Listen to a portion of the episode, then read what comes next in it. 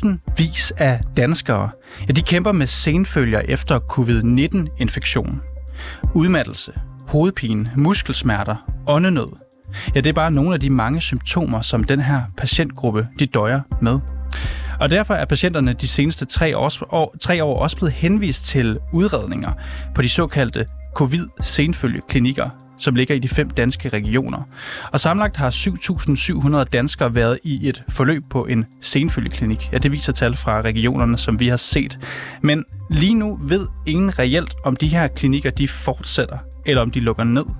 Der er nemlig indtil videre ikke afsat flere midler fra staten til at drive klinikkerne efter år tyve treogtyve. Og det er reporterne i dag. Mit navn det er Niels Frederik Rickers.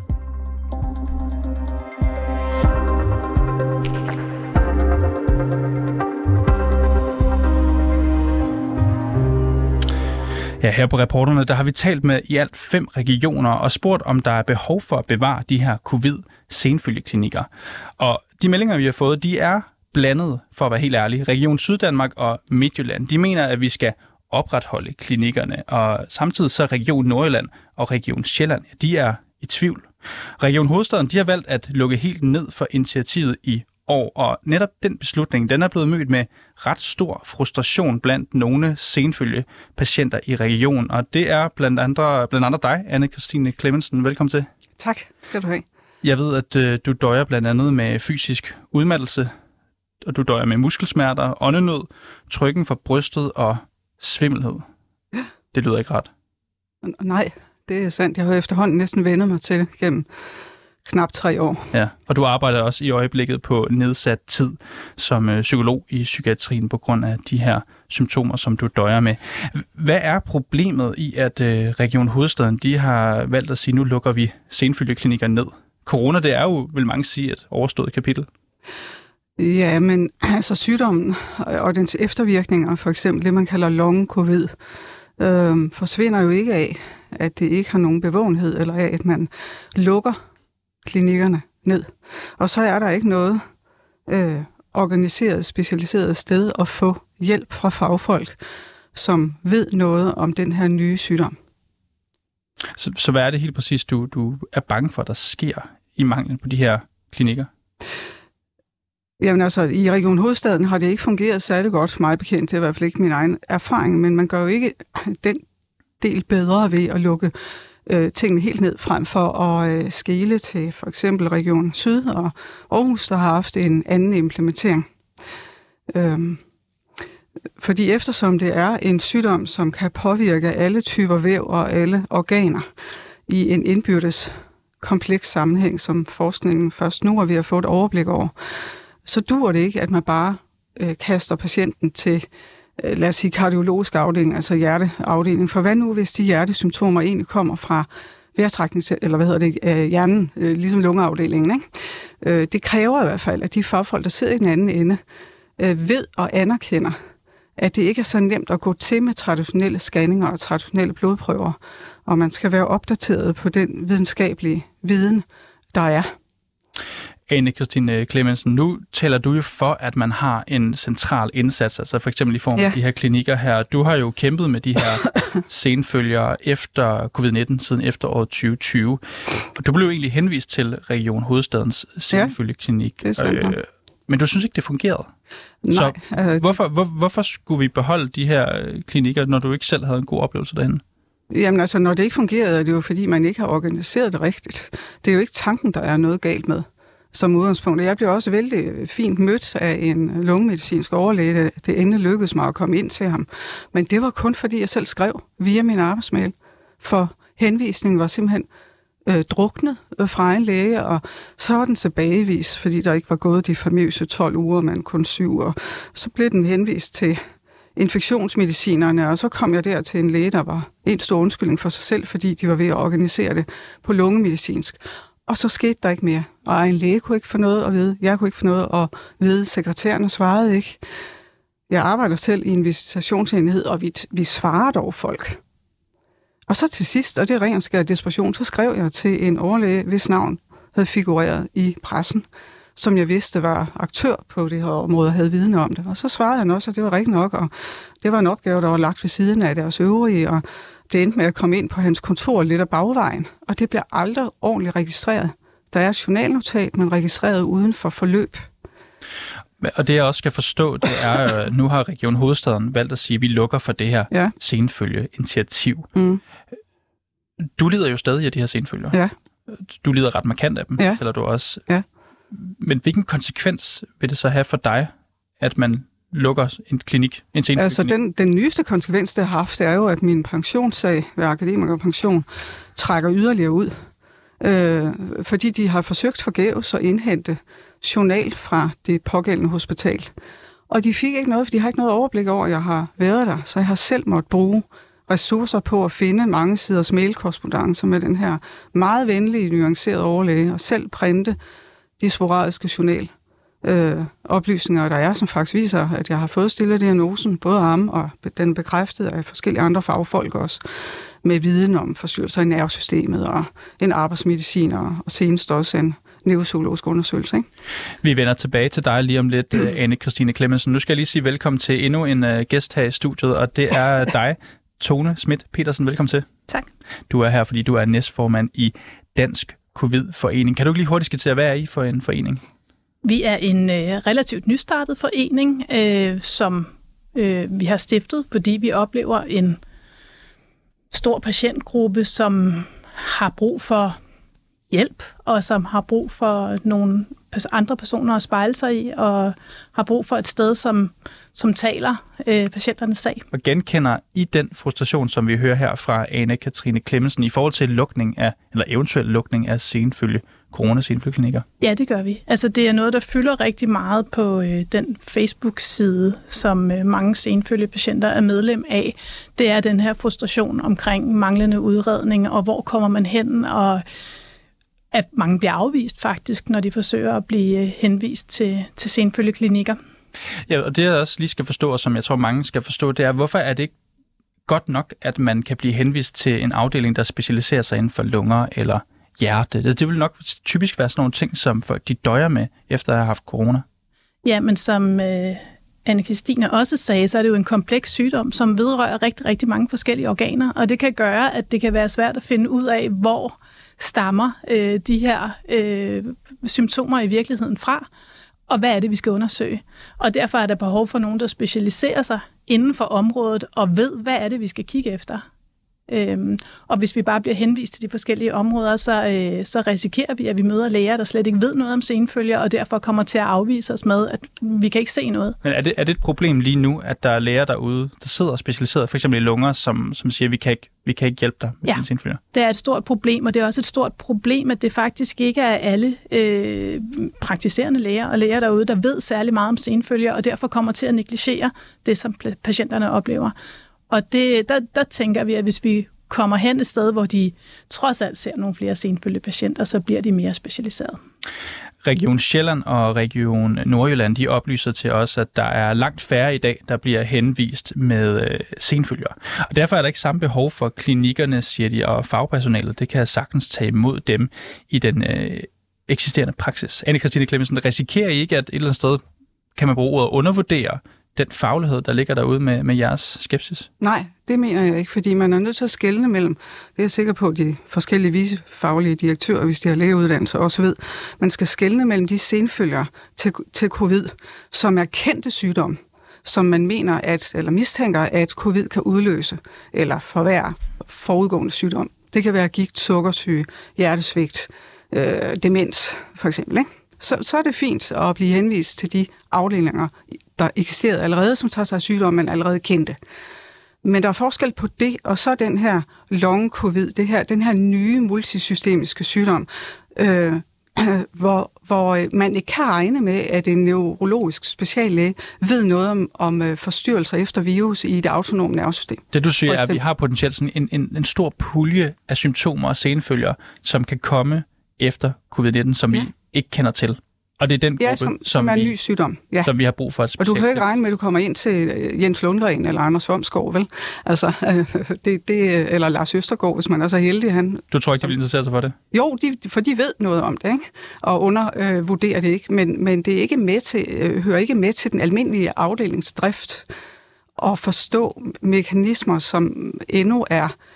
Øh, kun delvis klarlagt forskningsmæssigt, ikke? Tone Schmidt-Petersen, jeg så også lige, du markerede lige før. Jeg skal lige høre, Sundhedsstyrelsen, de er jo i disse uger i gang med at tage stilling til, hvorvidt den fortsat vil anbefale de her senfølgeklinikker, eller ej. Det er altså lidt op i, den, op i luften, hvad der skal være fremtiden for de her klinikker.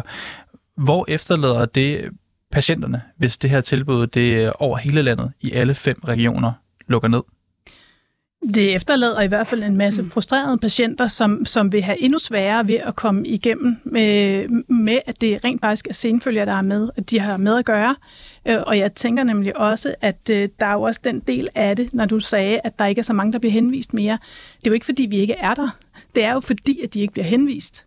Så, så patienterne er der alligevel, men det er blevet sværere og sværere at blive henvist. Det betyder jo også, at der bliver et manglende overblik over, hvor mange mennesker, der i virkeligheden lider af senfølger, og hvordan senfølgerne udvikler sig, hvis man ikke bliver fuldt i systemet.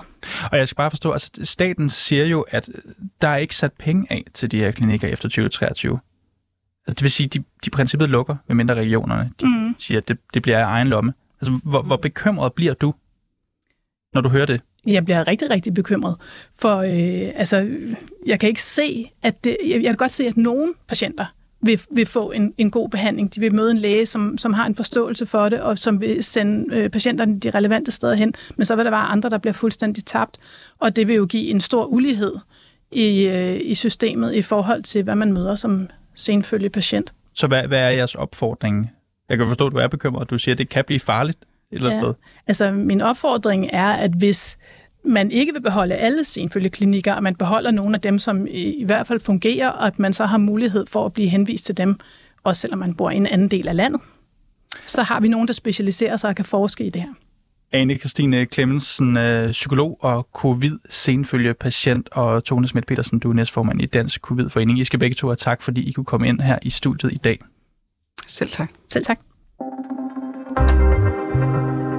Ja, staten har indtil videre brugt firs millioner kroner på senfølgeklinikkerne, siden initiativet det blev sat i gang tilbage i starten af tyve enogtyve. Det er det viser tal fra danske regioner, som vi på rapporterne har indsigt i. Men pengene de rækker kun til resten af tyve treogtyve, hvor der altså i alt er afsat seksten millioner kroner hele året. Og herfra, ja, der ved ingen rigtigt på nuværende tidspunkt, hvad der skal ske. Min kollega Razan El-Nakieb, hun har talt med cheflæge på infektionsmedicinsk afdeling på Odense Universitetshospital, Anne Øvrehus, som altså også er koordinator på senfølgeklinikken i Region Syddanmark. Og i interviewet, der forklarer hun, hvorfor hun mener, at senfølgeklinikken, den skal bevares. Vores take på det, det er, at indtil videre ser vi, det er den, den billigste, men også den bedste løsning, fordi vi har erfaring med tilstanden, vi har erfaring med de rehabiliteringstilbud, der skal til. Jeg ved, Sundhedsstyrelsen har jo valgt at have den her øh, såkaldte faglige arbejdsgruppe, som, som den jævnligt sparer med, øh, og som du også er en del af. Hvad har dit indspark været? Jamen, mit indspark har været, at vi synes fortsat med, at det er en ny øh, tilstand. Øh, der er stor opmærksomhed på det internationale og stor fokus på øh, de udfordringer, de her patienter giver, og at fordi det er så relativt nyt, det er det jo i medicinsk forstand, så giver det mening at holde det på øh, relativt få hænder i forhold til at få øh, erfaringen og få bygget noget videnskapacitet. Så hvilken situation vil det efterlade øh, patienten i, hvis ikke man havde de her klinikker? Jamen, jeg tænkte, det vil efterlade patienten og dens praktiserende læge med en større opgave om at samarbejde omkring, hvordan får vi der udredt for, at det ikke er noget, noget andet, at du ikke har undernødet en anden årsag, øh, og hvordan får vi der bedst videre. Det kræver rigtig meget af de praktiserende læger, at de kender til tilstand. Man kan sige, det er jo i hvert fald en bekymring, øh, vi har, at det her med at kunne håndtere øh, patienter, som har rigtig mange symptomer fra rigtig mange forskellige steder, og hvis de så skal til en ny afdeling for hver gang, de skal udredes for noget, så, så vil det blive for patienterne en, en lang rejse. hvad er det helt præcist, patienterne får nu gennem senfølgeklinikken, som de risikerer at miste?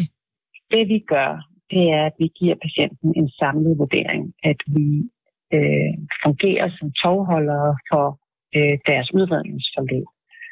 Hvis det er sådan, at patienten har brug for en vurdering fra en, lad os sige, hjertelæge, øh, så er det også for at sørge for at få patienten videre til det, og også samle op på resultatet. Det kunne prakt- patientens praktiserende læge også gøre.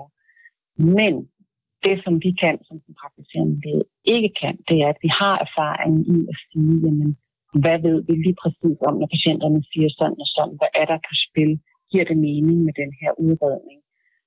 Og der tænker vi, at vi, som det er nu, med den erfaring, der stadigvæk er begrænset med tilstanden, øh, kan gøre noget, som den praktiserende læge kan. Og så mener vi, at vi har et samarbejde med øh, alle de kommuner, der er i Region Syddanmark, om hvordan de her patienter bliver håndteret i de lokale rehabiliteringstilbud, der er ergoterapi og fysioterapi. Og der kan den praktiserende læge ikke på samme måde lave en, en genoptræningsplan. Men det er jo, og det skal være helt klart, det er jo også en tilstand, der ikke har nogen behandling. Øh, vi kan ikke operere, vi kan ikke give en tablet. Det vi kan hjælpe med, det er at håndtere de symptomer, der er, så de ikke bliver værre, mens at de bliver bedre øh, for de fleste, men jo ikke for alle, øh, som tiden går. Siden tyve tyve, øh, så er senfølgeklinikkerne blevet finansieret af staten. Men finansieringen rækker lige nu kun til og med i år. Der er altså ikke taget stilling ja. til, om der overhovedet skal bevilges flere penge fra statens side til de her klinikker fremover. Hvad tænker du om det? Som cheflæge tænker jeg, at det er rigtig svært at, øh, at planlægge langsigtet øh, under de betingelser. Øh, det er jo det, vi må gøre. Vi har patienter i forløb, dem skal vi tage os af. Men, men, men i sidste ende, så er det jo ikke noget, vi kan gøre, hvis der ikke er midler til det. Øh, det... Vi ved, at vi har midler formentlig i treogtyve, øh, håber vi. Øh, men vi ved jo ikke noget fremadrettet. Som vi også har spurgt Covid-foreningen om, jeg stiller dig det samme spørgsmål her, så kan man jo sige, at der er jo mange patientgrupper, som ikke får øhm, et særtilbud i sundhedsvæsenet. Hvorfor er det væsentligt for den her gruppe? Fordi at det er en ny tilstand, og det er en tilstand, som med alle andre nye tilstande, at øh, hvad kan man sige, der skal jo ombygges noget kompetence og noget viden, og, og fordi at der er nogle andre, der synes, de mangler et tilbud, så gør det jo ikke, at man skal nedlægge tilbud, der er til nogen, der, der måske har brug for det. Er der en grænse for, hvor mange man minimum øh, skal se, for at det giver mening at opretholde sådan et tilbud? Nej, altså det, det ved jeg ikke, om der gør. Det er jo også sådan øh, for mange andre sygdomme, at jo mere sjælden en tilstand er, jo mere centraliseret skal behandlingen være. For eksempel, hvis man har meningitis, som er en sjælden og alvorlig tilstand, så skal man også ses på min afdeling, for eksempel. Men vi er da også klar over, at der er også andre, der er hårdt ramt. Men, men, men altså, vi ville jo ikke have en klinik, hvis det ikke var, fordi vi tænkte, at vi gør noget øh, godt for vores patienter. Vi gør noget, som de ville, ikke ville kunne få andre steder, øh, som det er nu, det er klart. Ja, og jeg kan tilføje, at Region Syddanmark regner med at modtage i alt to hundrede til tre hundrede nye senfølgepatienter i løbet af i år. Og de havde dobbelt så mange senfølgepatienter i tyve enogtyve. Og nu kan jeg så byde velkommen til dig, Kirsten Wisborg. Tak skal du have. Kirsten, du er lægelig vicedirektør på Bispebjerg og Frederiksberg Hospital. Og I har indtil videre som den eneste region valgt at lukke helt ned for senfølgeklinikkerne. Hvorfor har I gjort det? Ja, men det har vi gjort, fordi vi mener, at vi faktisk kan give vores patienter en bedre behandling ved, at de praktiserende læger henviser dem direkte til det speciale, hvor de kan få hjælp til det, der er netop deres problem. Du siger, at I kan give dem en bedre behandling ved at henvise dem videre. Hvad bygger I det på? Jamen, det bygger jo på den erfaring, som vi har gjort os i, i den periode, hvor vi har haft vores senfølgeklinikker. Der kan vi jo se, at, øh, at jamen, nogle patienter de kommer med, med problemer med vejrtrækning. Jamen, de bliver henvist til vores lungemedicinske afdeling. Nogle kommer med træthed og kognitive problemer, og dem tager vi os af i vores neurologiske afdeling. Andre igen, øh, vi ser ikke så mange af den type patienter mere, men øh, noget af det, der har fyldt for nogle patienter, det er jo det her med, med smags- og lugtegener, og dem har vi jo en helt særlig afdeling på Rigshospitalet, hvor de får hjælp til deres problem. Og hvad hvis man lider af flere forskellige symptomer? Nu havde vi lige besøg her i studiet af, af, af Ane-Kristine Klemmensen, som, som har en række af de her symptomer, forskellige symptomer, som du oplister. Hvad gør man så? Jamen, så, så hjælper vi selvfølgelig patienterne med de symptomer, øh, men det vil jo stadigvæk kræve, at, øh, at det er forskellige, kan man sige, læger, der kommer på banen i sådan et forløb. Og det er klart, at sidder vores lungelæger med en patient, som også har nogle problemer, som øh, bedst tages af hos neurologerne, jamen så i dialog med patienten finder man jo ud af, jamen er det mest hensigtsmæssigt, at jeg henviser dig over til vores neurologiske kollega, eller kan vi finde ud af, at jeg lige kontakter min kollega i en anden afdeling, og så tror vi godt, at vi kan håndtere det her, øh, også i vores lungemedicinske afdeling. Men som oftest vil det selvfølgelig være, at, at det er hensigtsmæssigt, at de ser en speciallæge med særlig erfaring og viden inden for, for mm. det givende område. Mm. Kirsten Wisborg, nu hørte vi lige cheflægen på senfølgeklinikken i Odense, Anne Øvrehus, sige, at covid-senfølger, det medicinsk jo stadig er en ny sygdom, som der er derfor behov for at indsamle mere viden om og erfaring i, og det altså gøres bedst ifølge hende i tæt kontakt med patienterne på én klinik. Er du uenig i det? Ja, det er jeg jo enig i. Altså, dels har vi jo en del altså erfaring i Danmark, men der ligger også rigtig meget erfaring fra udlandet. Øh, og, og det har jo nu lært os, at øh, ja, der har været nogle særlige symptomer, som har været særligt udtalt. For eksempel det her med, med tab af smagssans og lugtesans, det har vi jo set øh, hos vores øh, patienter, der har haft øh, covid. Øh, men det er jo ikke sådan, at man ikke også får senfølge efter rigtig mange andre infektionssygdomme.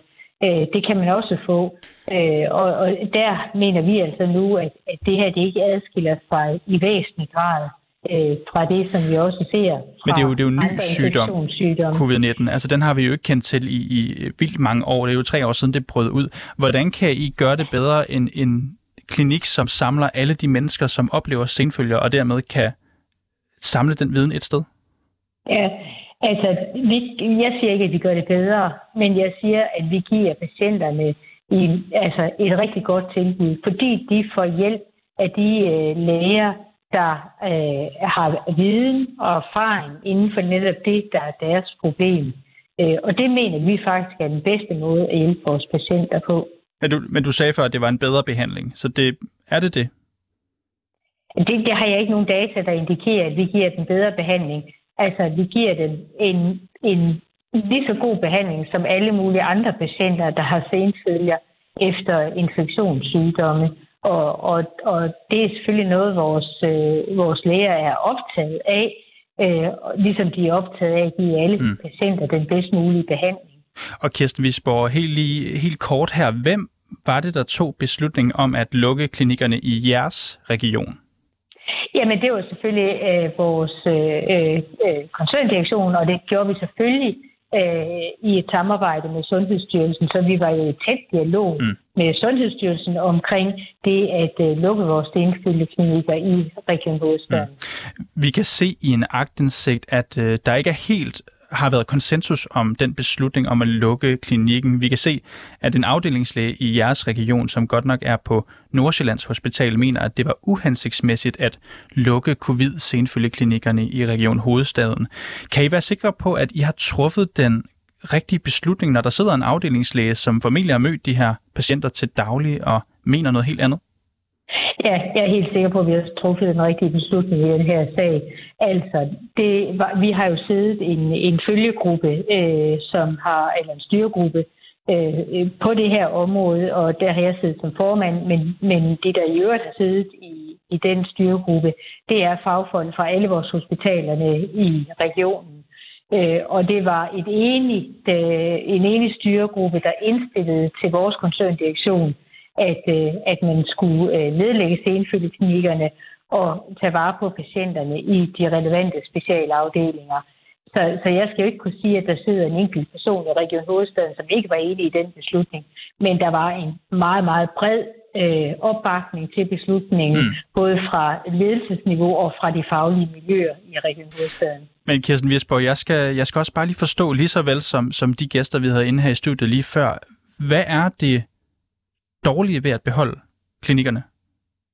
Jamen, det uhensigtsmæssige ved at beholde klinikker, det er sådan set, at, at nogle patienter kommer i berøring med en klinik, hvor de så alligevel er nødt til at blive henvist til et andet sted. Så, så det var det uhensigtsmæssige.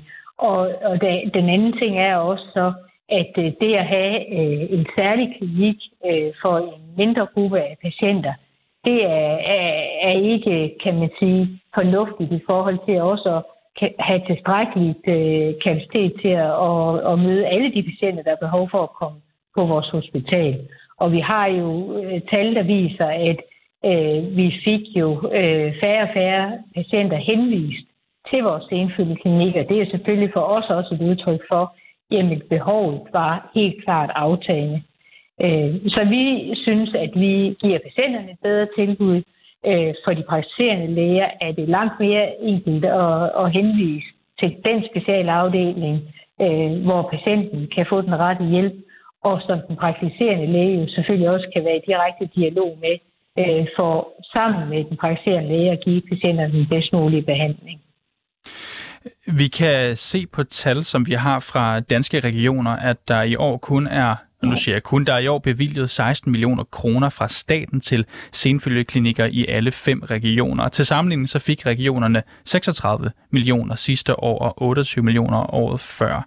Kirsten Wisborg, handler lukningen også om, at I ikke har råd til at drive det her tilbud videre? Nej, altså det har sådan set ikke spillet ind, at, at, at vi har kigget på økonomi i det her. Som jeg sagde tidligere, så indstillinger om at lukke senfølgeklinikkerne, det kommer fra den regionale styregruppe, vi etablerede, da vi skulle øh, etablere senfølgeklinikkerne. Øh, og, og da vi har truffet den her beslutning, øh, og som jo altså øh, har bred ledelsesmæssig og faglig opbakning i øh, Region Hovedstaden, så har vi ikke kigget på økonomi. Vi har kigget på, hvordan giver vi de her patienter den bedst mulige behandling. Mm. Og nu skal jeg lige forstå, at de her senfølgeklinikker, dem har I valgt at lukke i Region Hovedstaden. Hvad så med pengene, ja. I har fået? Jamen altså, øh, jeg, faktisk, altså jeg mener jo faktisk ikke, at vi får økonomi til de her øh, senfølgeklinikker længere. Øh, men det er jo klart, at vi ser jo stadigvæk patienterne. Det er jo ikke sådan, at vi ikke tager vare på patienterne i vores hospitaler. Det gør vi jo på lige fod. Vi har bare en anden organisering omkring det. Okay, men der er bevilget de her seksten millioner kroner. Du ved ikke, om I har fået nogle af dem? Altså, øh, jeg ved jo, at de bevillinger, vi får til hele øh, covid-området, jamen, de, øh, det er klart, at, at, at den lukker man fra statens side nu ned for, fordi man, altså, jamen, covid er ikke længere en samfundskritisk sygdom. Vi har færre og færre patienter med øh, covid indlagt på vores hospitaler, og de er langt mindre alvorligt syge. Ja. Blandt andet, eller i høj grad, fordi vi har så bred vaccinationsdækning i Danmark, som vi har. Vi har også set, øh, og, og det er nok heller ikke helt uventet øh, med sådan en infektionssygdom, at, øh, at øh, graden af de virkninger har været aftagende, som også virus har muteret. Vi hørte før patienter, der fortæller, at de er bekymrede for at ende som kastebold mellem afdelinger til forskellige udredninger. Har de grund til at være bekymrede for det?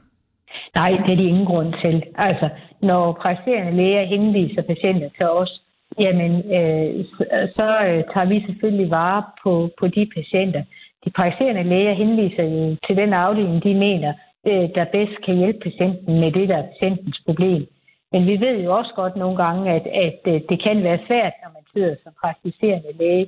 Og når, hvis vi får en patient henvist til vores hjerteafdeling, øh, for eksempel, som så viser sig også at have nogle lungemæssige udfordringer, jamen så går de afdelinger jo selvfølgelig i dialog med hinanden om, jamen, hvad er det egentlig af udredning og behandling, den her givende patient har behov for. Så nej, kastebold, det skal vores patienter selvfølgelig ikke være. Men Kirsten Wisborg, nu siger du så for at opsummere til mig her, at I kan faktisk gøre det lige så godt øh, uden klinikkerne ved at sende folk ud til, til de specialiserede afdelinger. Bør vi lukke alle landets senfølgeklinikker? Altså, jeg synes sådan set ikke, at jeg skal gøre mig klog på, hvordan andre regioner øh, ønsker at organisere sig øh, med hensyn til de her senfølgeklinikker. Men jeg ved i hvert fald, at, øh, at øh, den beslutning, som vi har truffet i Region Hovedstaden, øh, den giver god mening, og den er truffet i fuld overensstemmelse med Sundhedsstyrelsen. Okay. Hvis du skulle give et gratis tip til, man kan sige, det er, jo, det er jo måske også nogle andre, der skal bestemme det, vil du så sige, at de andre med fordel kunne følge trop? Jamen altså, jeg, jeg, jeg, kan man sige, jeg skal sådan set ikke øh, blande mig i, hvordan andre regioner, de skal organisere sig på det her område. Øh, så jeg vil gerne forholde mig til at udtale mig om, hvad jeg mener, der er hensigtsmæssigt i Region Hovedstaden. Og det er, at vi ikke længere har senfølgeklinikkerne, men vi tager vare på vores patienter der, hvor vi bedst, øh, eller hvor vi kan give dem den bedste hjælp til det, der netop er deres problem. Lad det være det sidste ord, Kirsten Wisborg. Du er vicedirektør på Bispebjerg og Frederiksberg Hospital, og du skal have tak, fordi du kunne være med her i dag. Det var så lidt velbekomme. Og bag dagens udsendelse er Razan El-Nakieb. Mille Ørsted, hun er redaktør, og mit navn det er Niels Frederik Rickers.